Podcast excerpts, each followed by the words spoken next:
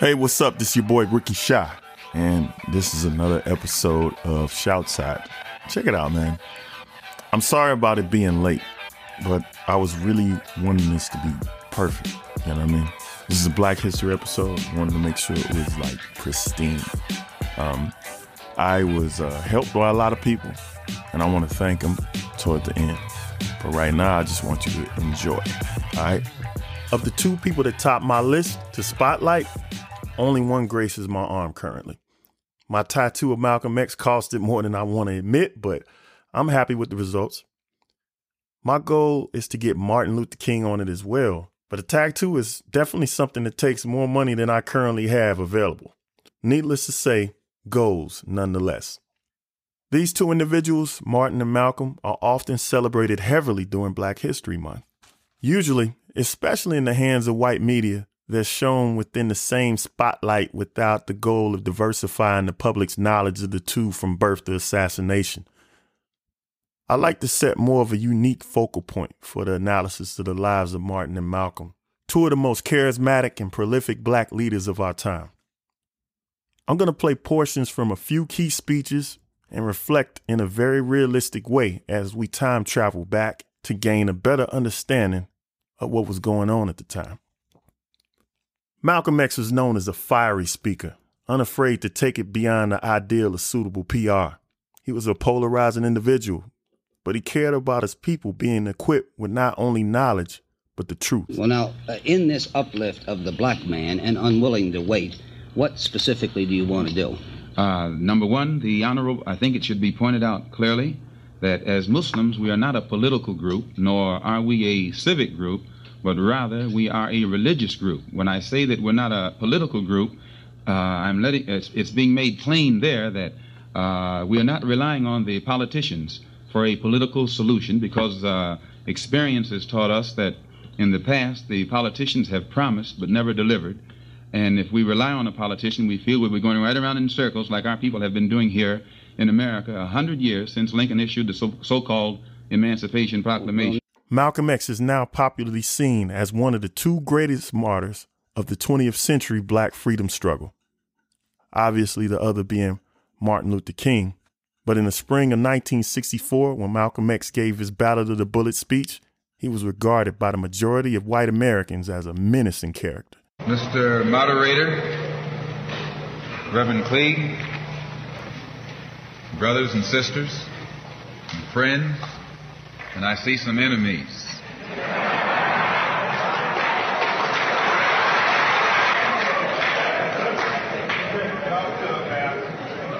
In fact, I think we'd be fooling ourselves if we had an audience this large and didn't realize that there were some enemies present.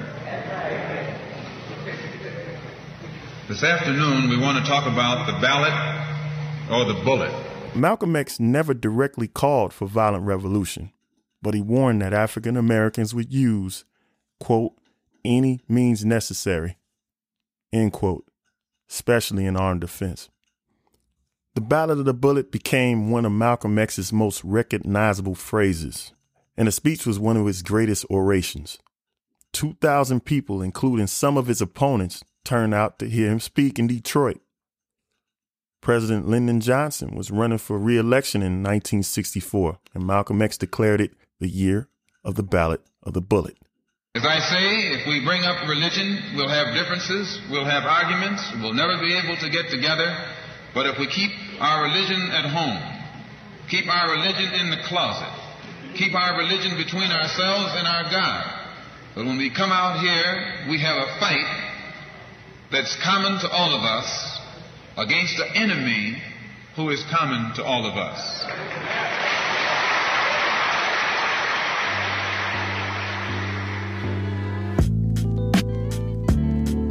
Yeah.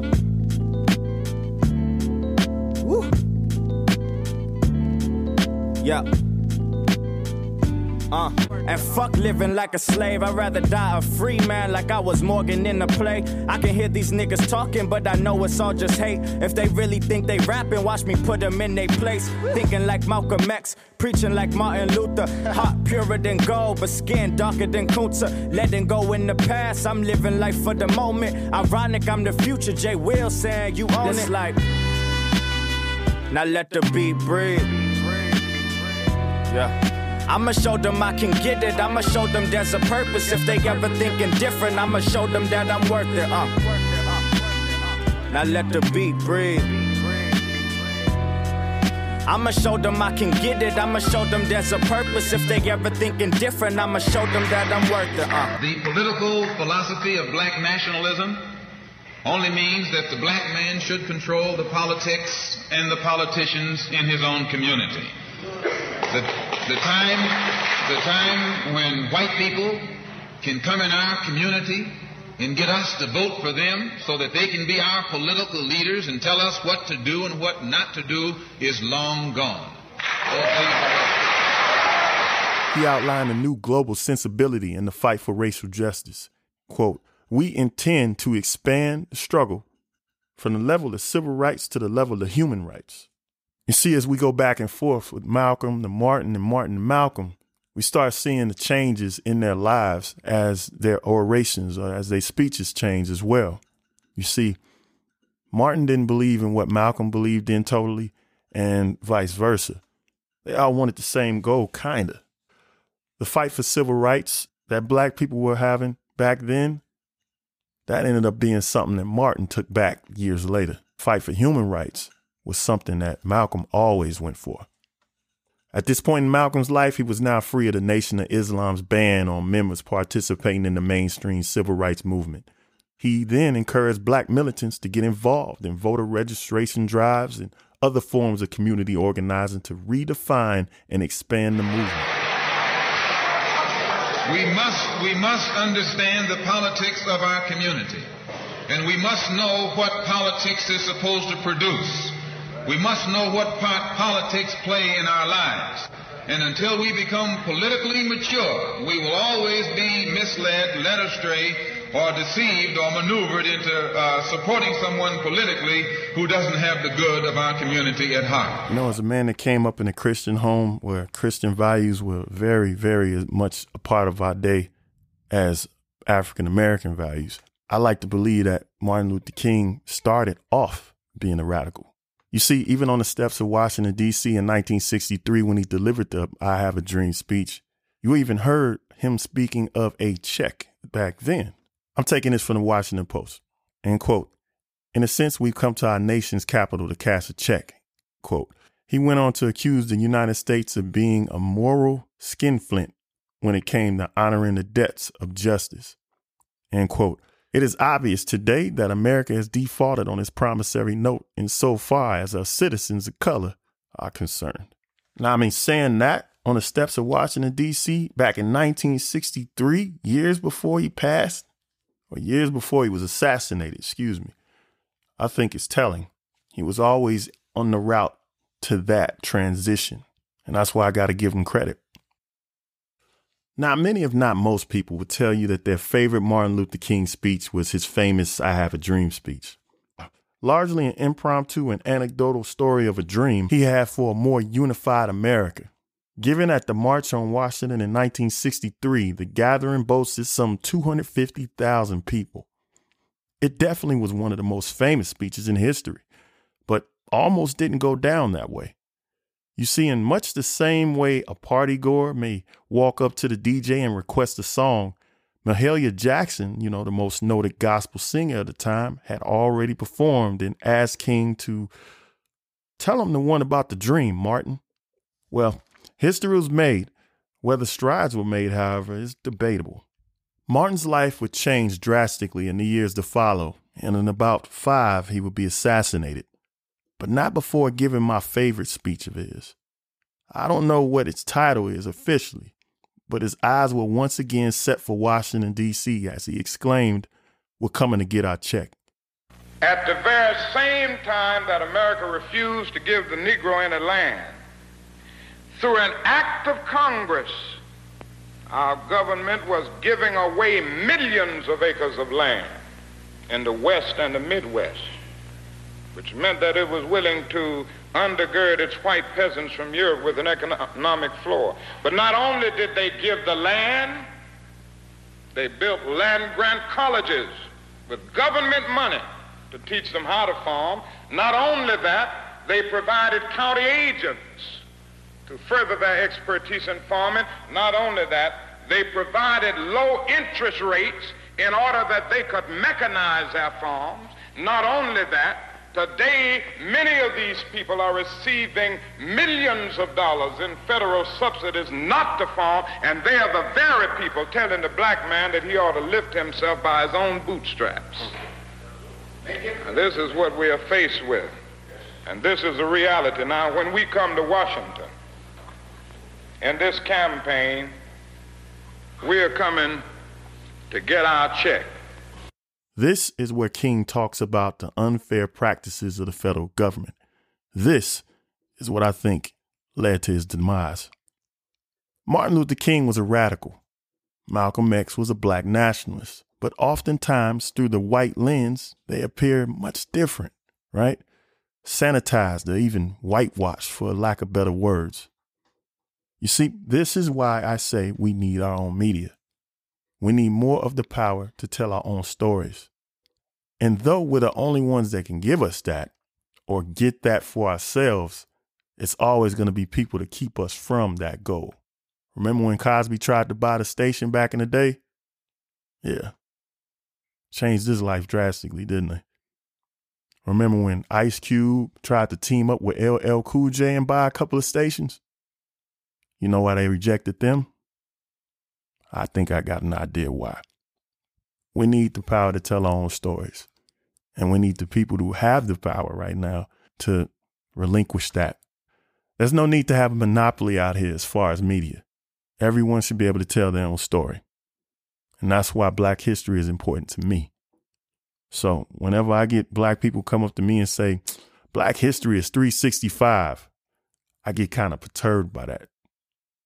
This is a special time for us.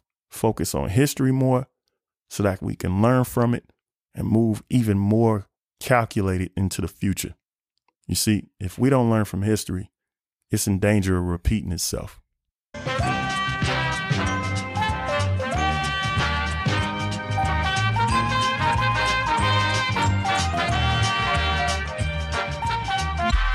Hello, everyone joining us. My name is James Caldwell, and welcome to Underscore. The game show for those who actually enjoy thinking. Today, our theme is Black History, as we delve into the lives of a few figures that may or may not have gotten their flowers while they were here with us. Little known black historical facts is the theme, but let's meet the contestants before we go into the categories, shall we? First, from Chicago's Southwest Side, he went to Austin High School and went on to pursue a career at FedEx, where he now drives during the day and definitely has the BBQ for the low on the weekends. Aaron, say hello to our beautiful audience. Hey, everybody out there. Yo, I got to clear this up, though. That barbecue thing is actually specifically for you to partake, my man. Uh, my apologies. Yeah, that was just for you, just in case you needed some catering. Thanks. Uh, I will keep that in mind, Aaron. Uh, let's keep this thing moving. Helen from Boston, Massachusetts, our new contestant graduated with a finance degree from none other than Indiana University. Hi, Barbara. Hello, how's it going? Fine, just fine. But uh, I was just curious one thing. What made you go to school in Indiana? It's simple. I received a scholarship to pursue my studies there. Okay. How was it? It was okay. I got my sheepskin, so I made it out okay. Indeed, Barbara. And what made you, a Caucasian woman, want to come on a show about black history of all things? Well, I took black history while in college, and I was definitely intrigued. In Indiana? Yes, sir. Oh, as an elective, right? Yeah. uh, I see now. Okay, so next we have Willie, a retired teacher from the South Willie, I don't know why my card doesn't say it, but where are you from? Actually, Charlotte. Charlotte, North Carolina. Hey, welcome to the show. And uh, what did you teach? Um, physical education, Chemistry, actually. Gym teacher, huh? All right. Did you give laps to the bad kids? You bet the syndication your show I did. I heard that. this man says syndication. right on, brother. well, you young lady, you're next. So, uh, would you like to introduce yourself to the audience? Sure. But wait, James, you mean to tell me you don't have a card for me? Oh, see, you didn't have to put me on the spot. I mean, actually, my favorite intern was absent today, so someone mixed your info and your card up with the past guest. Please forgive me. No worries, James. I'm very honored to be here, and I pray for the show's continued success. My name is Ebony, and I'm from Chicago, but I decided to attend college at Howard University, HU, where I pledged Alpha Kappa Alpha Sorority Incorporated, aka and I left with a degree in poli sci. What side of Chi you from, bro? Southeast. You heard of Pill Hill? Yeah, I got some peoples over around there. That's crazy. You heard about what happened to Kenwood's Liquors? Yeah, I heard it's gone. People, people, people. Not to interrupt, but we've got to get through these intros and on with the show. We've only got a short stick of people's attention span to work with. okay, this game show is a lot like Jeopardy. There are several categories that you will be able to choose from, and then you can pick the dollar amount as well from 100 to $400. 100 level questions will be the easiest, all the way up until 400 level questions being the most difficult. The categories are as follows people, places, history, inventions. Use those buzzers in front of you to answer, and remember to answer in the form of a question. Let's see who will be the first to answer by hitting the buzzers on the count of three. One, two, three. All right, Barbara, You've won the right to pick the first category. So what's it going to be? I will take people for 100. He was one of the original members of the Black Panther Party and actually was responsible for adopting the Black Fist as a symbol of the movement. Uh, who is Huey Newton? I'm sorry, Willie, that is incorrect. Okay, what say you, Barbara? Who is Bobby Seale? Unfortunately, that is also incorrect. The answer was indeed Stokely Carmichael. Stokely who? Ebony, is everything all right over there? I notice you're looking for something. Is everything okay? My buzzer isn't working. Are you sure? Yes, I'm sure. I hit it and it didn't sound, and I knew the answer. So you knew the answer was sticky clam apples. That's not funny, Aaron. Okay, let's get a repairman out here and assess the button, guys. Uh, we'll take a short intermission, folks, and we'll be right back. This is an important message from about your wireless account. Oh, uh, all you people with cell phones, you all know what this call is about. Please access your account online. She wants her money! Listen, she can't get it until I'm ready, though. Hey, a lot of you guys might think that you can't help or keep a show going. Well, you play a big part in helping us out. See, we got to keep the phones on and keep the rent paid and all that type of stuff so that Shoutside can keep getting made. Now, sometimes things happen, but if with the proper support, we don't have to go anywhere, right? Forward slash my wireless or return our call at 1 800. Look, ladies, shut up. You guys help us to stay up and donate. That Cash App is R O O K I E C H I. Again, that's R O O K I E C H I. Don't forget the dollar sign in the beginning. And if you guys pledge more than $30, guess what? I send gifts back. Well, let's get back to reality, right? Let's get back to the show and let's shut this lady up. Thank you for using. Kwame Ture, aka Stokely Carmichael, was a prominent organizer during the civil rights movement. Born in Trinidad, he grew up in the United States from the age of 11. He was a key leader in the development of the Black Power movement, first while leading the Student Nonviolent Coordinating Committee, then as an honorary Prime Minister of the Black Panther Party. We have to recognize who our major enemy is. The major enemy is not your brother, flesh of your flesh, and blood of your blood. The major enemy is the hunky and his institutions of racism. That's the major enemy. That is the major enemy. And whenever anybody prepares for revolutionary warfare, you concentrate on the major enemy. We're not strong enough to fight each other and also fight him. We will not fight each other today. We will not fight each other. there will be no fights in the black community among black people. There will just be people who will be off. There will be no fights. There will be no disruptions. We are going to be united. He was responsible for adopting the black fist as a symbol of the black movement that today is widely imitated and used. Frustrated with the two party political construct, especially after the 1964 Democratic National Convention, he decided to develop independent all black political organizations, including the Black Panther Party. His popularity peaked in the 1960s and even spawned the paranoia of the director of the FBI, who secretly identified Carmichael as the man most likely to succeed Malcolm X as America's black messiah. We must begin to develop number one, and this is the most important thing we can do as a people. We must first develop an undying love for our people. Our people. Our people. Our people. We must develop an undying love as is personified in Brother Huey P. Newton. Undying love for our people. Undying love. If we do not do that, we will be wiped out. We must develop an undying love for our people. Our slogan will become first our people, then and only then me and you as individuals. Our people first. Our people first. J. Edgar Hoover and the FBI targeted him for personal destruction through its COINTELPRO program. In 1998, he indeed died of prostate cancer. But before passing, he said that his cancer was given to him by forces of imperialism and claimed they infected him with cancer in an assassination attempt. So, the Harriet Tubman we know was born into slavery around 1849, but we don't actually know the exact date. She escaped to the North to help others to freedom some 13 times. Can you believe that? How? Should be the question on our minds. Did she manage in the middle of racist America to take over 70 enslaved people to the same freedom she made it to? I'm sure you've heard about the Underground Railroad by now but I really hope you know of its significance to the timeline of black history. Born into slavery on Maryland's eastern shore, Harriet Tubman escaped to freedom in 1849.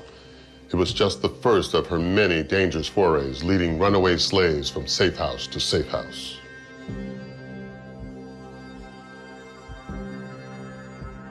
Harriet Tubman was a very spiritual, very religious person and carried this um, hymnal with her on her trips to bring people out of the Eastern Shore in Maryland. She would often sing with them and pray with them. And now, is this has, her favorite song? Um, many of the pages have little X's that designate those hymns as her favorites. Oh, okay. Wow. This shawl, uh, evidently, this was a very favorite piece of hers. It was tiny. Very tiny but she was very strong, very determined, very directed, and had a kind of forcefulness and a kind of authority that people felt when they were with her. You know, they followed her orders and did what she said. Mm-hmm. And if they didn't, uh, she uh, very uh, famously threatened to shoot them because she couldn't risk alerting mm. the enemy to their presence. Wow. Just you know, took charge. Oh, what an amazing woman. You see what I mean? I mean, Dennis Haysbert is definitely an African American, but I mean, it sounds whitewashed to me. This is the Allstate guy. It sounds watered down. I mean, this is the woman that would literally fill you with lead for being on the fence with your freedom. To want freedom is one thing, but to change your mind and risk the lives of everyone on the mission, it just wasn't an option for her. Harriet's answer for that problem was a small pistol that she carried with her mostly for the police, I mean, uh, slave catchers of the time. But if you were a coon that feared the master enough to compromise the mission, curtains. That was it for you. During her days of serving in the Civil War, she carried with her a sharpshooter's pistol. I wonder what lies America told her to utilize her talents as a skilled navigator. See how much better it sounds when we tell our own stories? Yet, I digress. By secret paths and waterways, Tubman did lead dozens of slaves to freedom. But her experience also made her a valuable military asset. the skills she gained as a young woman in terms of the ability to, you know, go in the woods and travel in strange places translates into very useful skills for the Union Army. On the night of June 2nd, she planned a covert operation on the Combahee River. As dawn broke, they took three plantations by surprise. Tubman gave a signal, and the enslaved people rushed to freedom. They burned storehouses and destroyed crops, crippling supply lines. One Confederate captain fumed their success was complete. A leading abolitionist before the American Civil War, Tubman also helped the Union during the war, working as a spy, among other roles. Originally named Araminta Harriet Ross, Tubman was nicknamed Minty by her parents. Araminta changed her name to Harriet around the time of her marriage, possibly to honor her mother. Physical violence was a part of the daily life of Harriet and her family. The violence she suffered early in life caused permanent physical injuries. Tubman later recounted in a particular day when she was lashed five times before breakfast. She carried the scars for the rest of her life. The most severe injury occurred when Tubman was an adolescent. Sent to a dry goods store for supplies, she encountered a slave who had left the field without permission. A man's overseer demanded that Tubman help restrain the runaway. When Tubman refused, the overseer threw a two pound weight that stuck in her head. Tubman endured seizures, severe headaches, and narcoleptic episodes for the rest of her life. She also experienced intense dream states, which she classified as religious experiences. Tubman remained active during the Civil War, working for the Union Army as a cook and nurse. Tubman quickly became an armed scout and spy, the first woman to lead an armed expedition in war. She guided the Combahee River Raid, which liberated more than 700 slaves in South Carolina. Tubman died of pneumonia on March 10th, 1913, surrounded by friends and family at around the age of 93. As Tubman aged, the head injuries sustained early in her life became more painful and disruptive. She underwent brain surgery at Boston's Massachusetts General Hospital to alleviate the pains and buzzing that she experienced regularly. Tubman was eventually admitted into the rest home named in her honor. She was buried with military honors at Fort Hill Cemetery in Auburn. Lots of crazy things happened in 2016. My dad died, and so did Muhammad Ali. And also, the U.S. Treasury Department announced that Harriet Tubman would replace that of Andrew Jackson on a $20 bill. Well, in all of the craziness that was 2020, it was to be the commemoration of the 100th anniversary of the 19th Amendment. You know, the one about women getting the right to vote. Here it is, 2021, and Andrew Jackson is still on the $20 bill. For the first time in American history, the vice president's seat is held by a woman. I like to say a black woman, but we'll say woman of color for now. I mean, damn, America, would it kill you to just keep at least one promise? Oh, you know what that music means. Here we go again.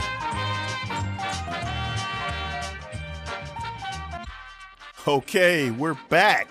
We had a few technical difficulties we had to work through, but it's all good now. Are you sure?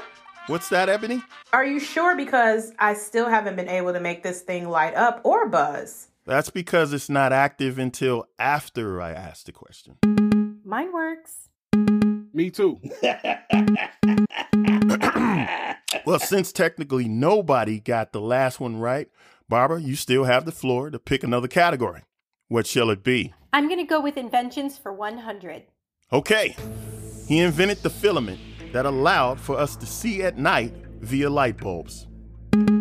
Is it Thomas Edison? Uh, in the form of a question, Aaron.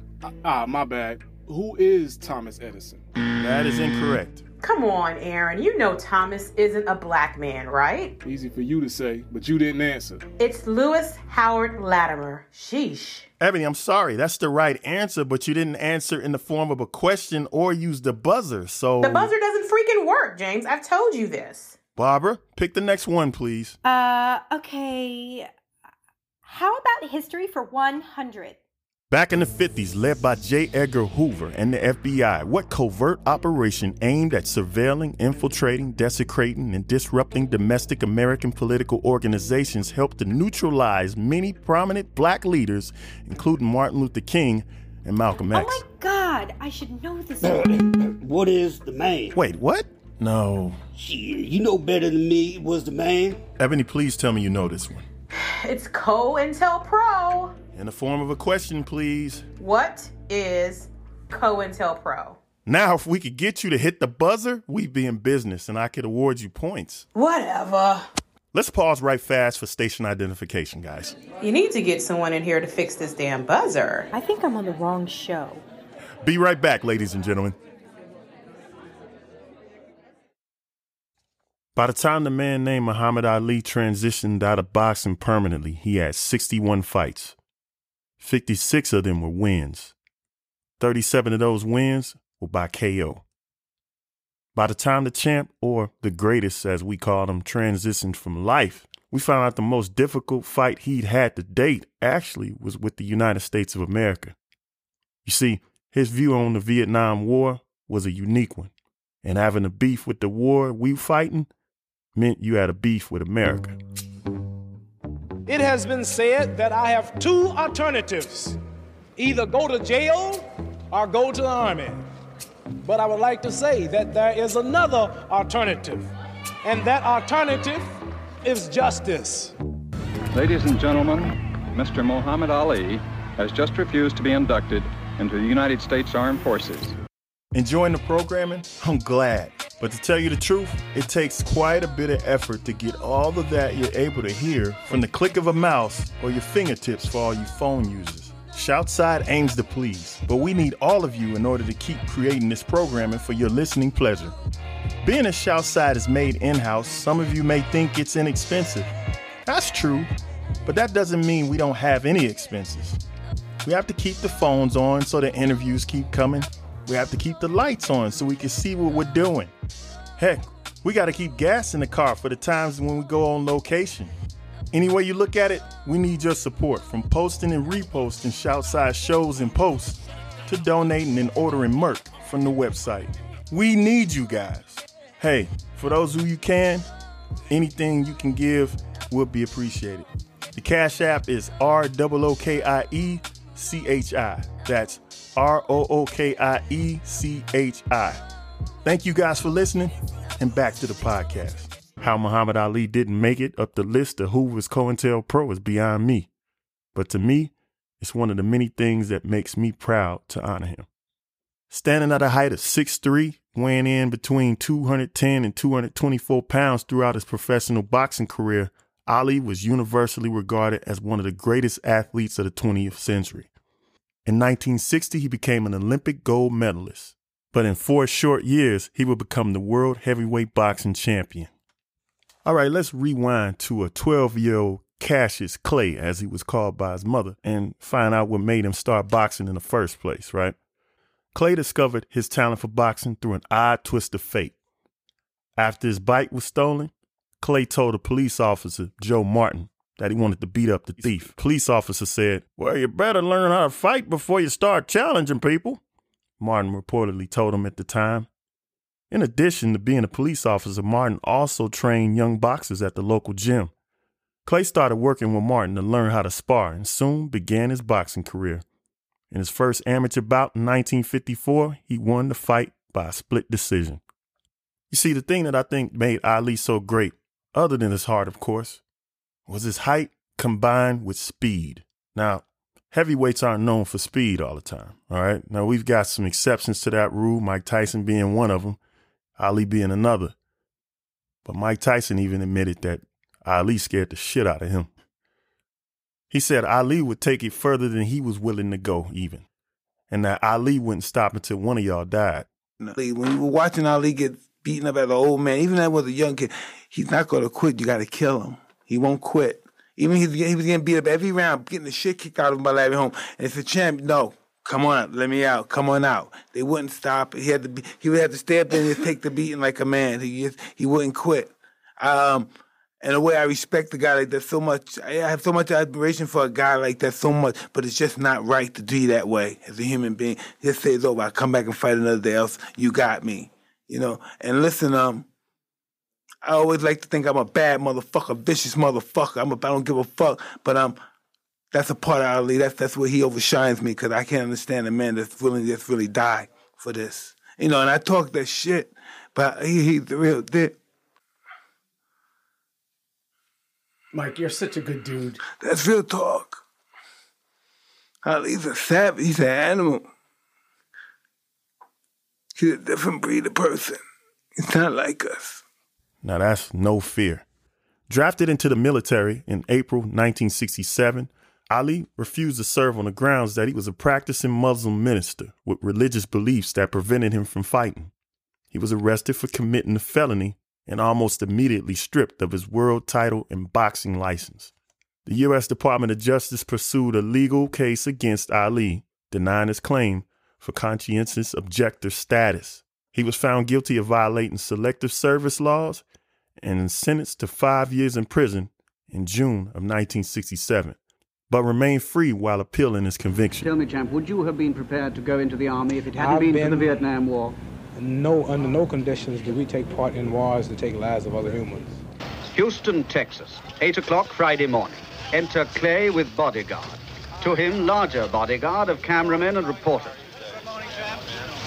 How's it going to go this morning? Still going to not take the step. No comments. No comments? No comments. Your action will be registered in a matter of two or three hours from now.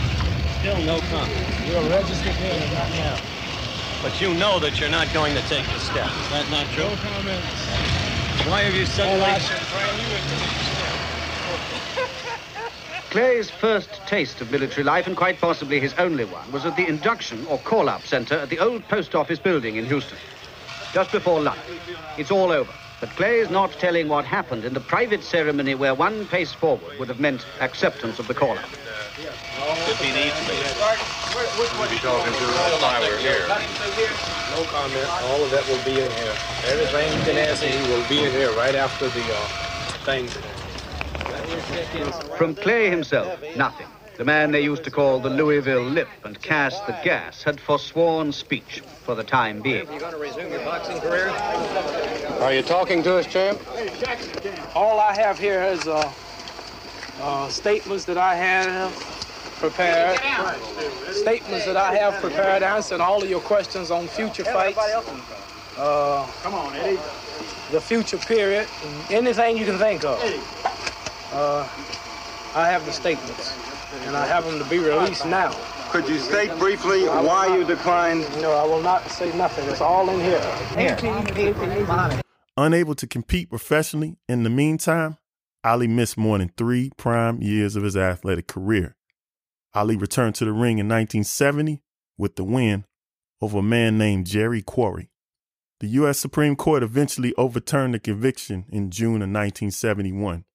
Now, to go through that much, come back and still win, this is a part of why we call him the greatest. It's a hard thing to stop for years as an athlete, especially in your prime, and come back still on top. Hats off to the greatest.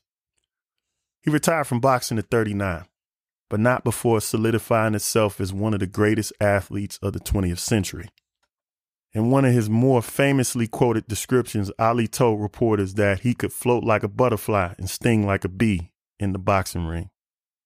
Ali may have made a lot of money with his fists, but he made many enemies with his tongue. He would often get into the mind of his opponents by simply talking, using media in many ways we still mimic to this day. You, George Foreman, all of you chumps are gonna bow when I whoop him. All of you. I know you got him. I know you got him picked, but the man's in trouble. I'm gonna show you how great I am. This is the hardest hitter since Marciano. This man is greater than Joe Louis. I've been reading what you're saying. George Foreman knocked out Ken Norton, knocked out Joe Frazier. True, I didn't knock him out, but I'm so fast, I'm so hard hit, I'm so scientific. I'm a total different man from Frazier Norton. I like to say professional wrestling probably owes Ali a debt of gratitude for borrowing much of his swag in the ring. I know they did. Born August 17, 1887, Marcus Mosiah Garvey was founder and self proclaimed first president and general of the Universal Negro Improvement Association and African Communities League. An activist, publisher, journalist, entrepreneur, and orator, Garvey was born to a moderately prosperous Afro Jamaican family in St. Ann's Bay, Jamaica. As a teen, he apprenticed in the printing trade. He was committed to the belief that black people needed to secure financial independence from the white dominant society. His ideas became known as Garveyism. I unequivocally rejected the racist assumption of much white American Christianity, namely that God had created the black man inferior and that he had intended Negroes to be a servant class, hewers of wood and drawers of water. Well, I predicated my view of man on the doctrine of Imago Dei. All men, regardless of color, are created in the image of God. Now, from this premise followed the equality of all men and the brotherhood of all men. The biblical injunction of Acts 17:26 reminds us that he created of one blood all nations of men that dwell on the face of the earth. I was most interested in brotherhood within his own race. Because if Negroes are created in God's image and Negroes are black, then God must in some sense be black. Emphasizing unity between Africans and the African diaspora, he campaigned to end European colonial rule across Africa and the political unification of the continent. In a nutshell, he envisioned a unified Africa as one party state. Ironically, he never visited the continent, but his views on black racial purity were reflected in his moves he made within the states. He was committed to the Back to Africa movement. He was a separatist, and his views were so extreme that he was even on record for collaborating with the KKK. Racial separation was a real thing for Marcus. For 250 years, we have struggled under the burden and rigors of slavery. We were maimed, we were brutalized, we were ravaged in every way. We are men. We have hopes, we have passions, we have feelings, we have desires just like any other race. The cry is raised all over the world of Canada for the Canadians, of America for the Americans, of England for the English, of France for the French, of Germany for the Germans. Do you think it unreasonable that we, the blacks of the world, should raise the cry of Africa for the Africans?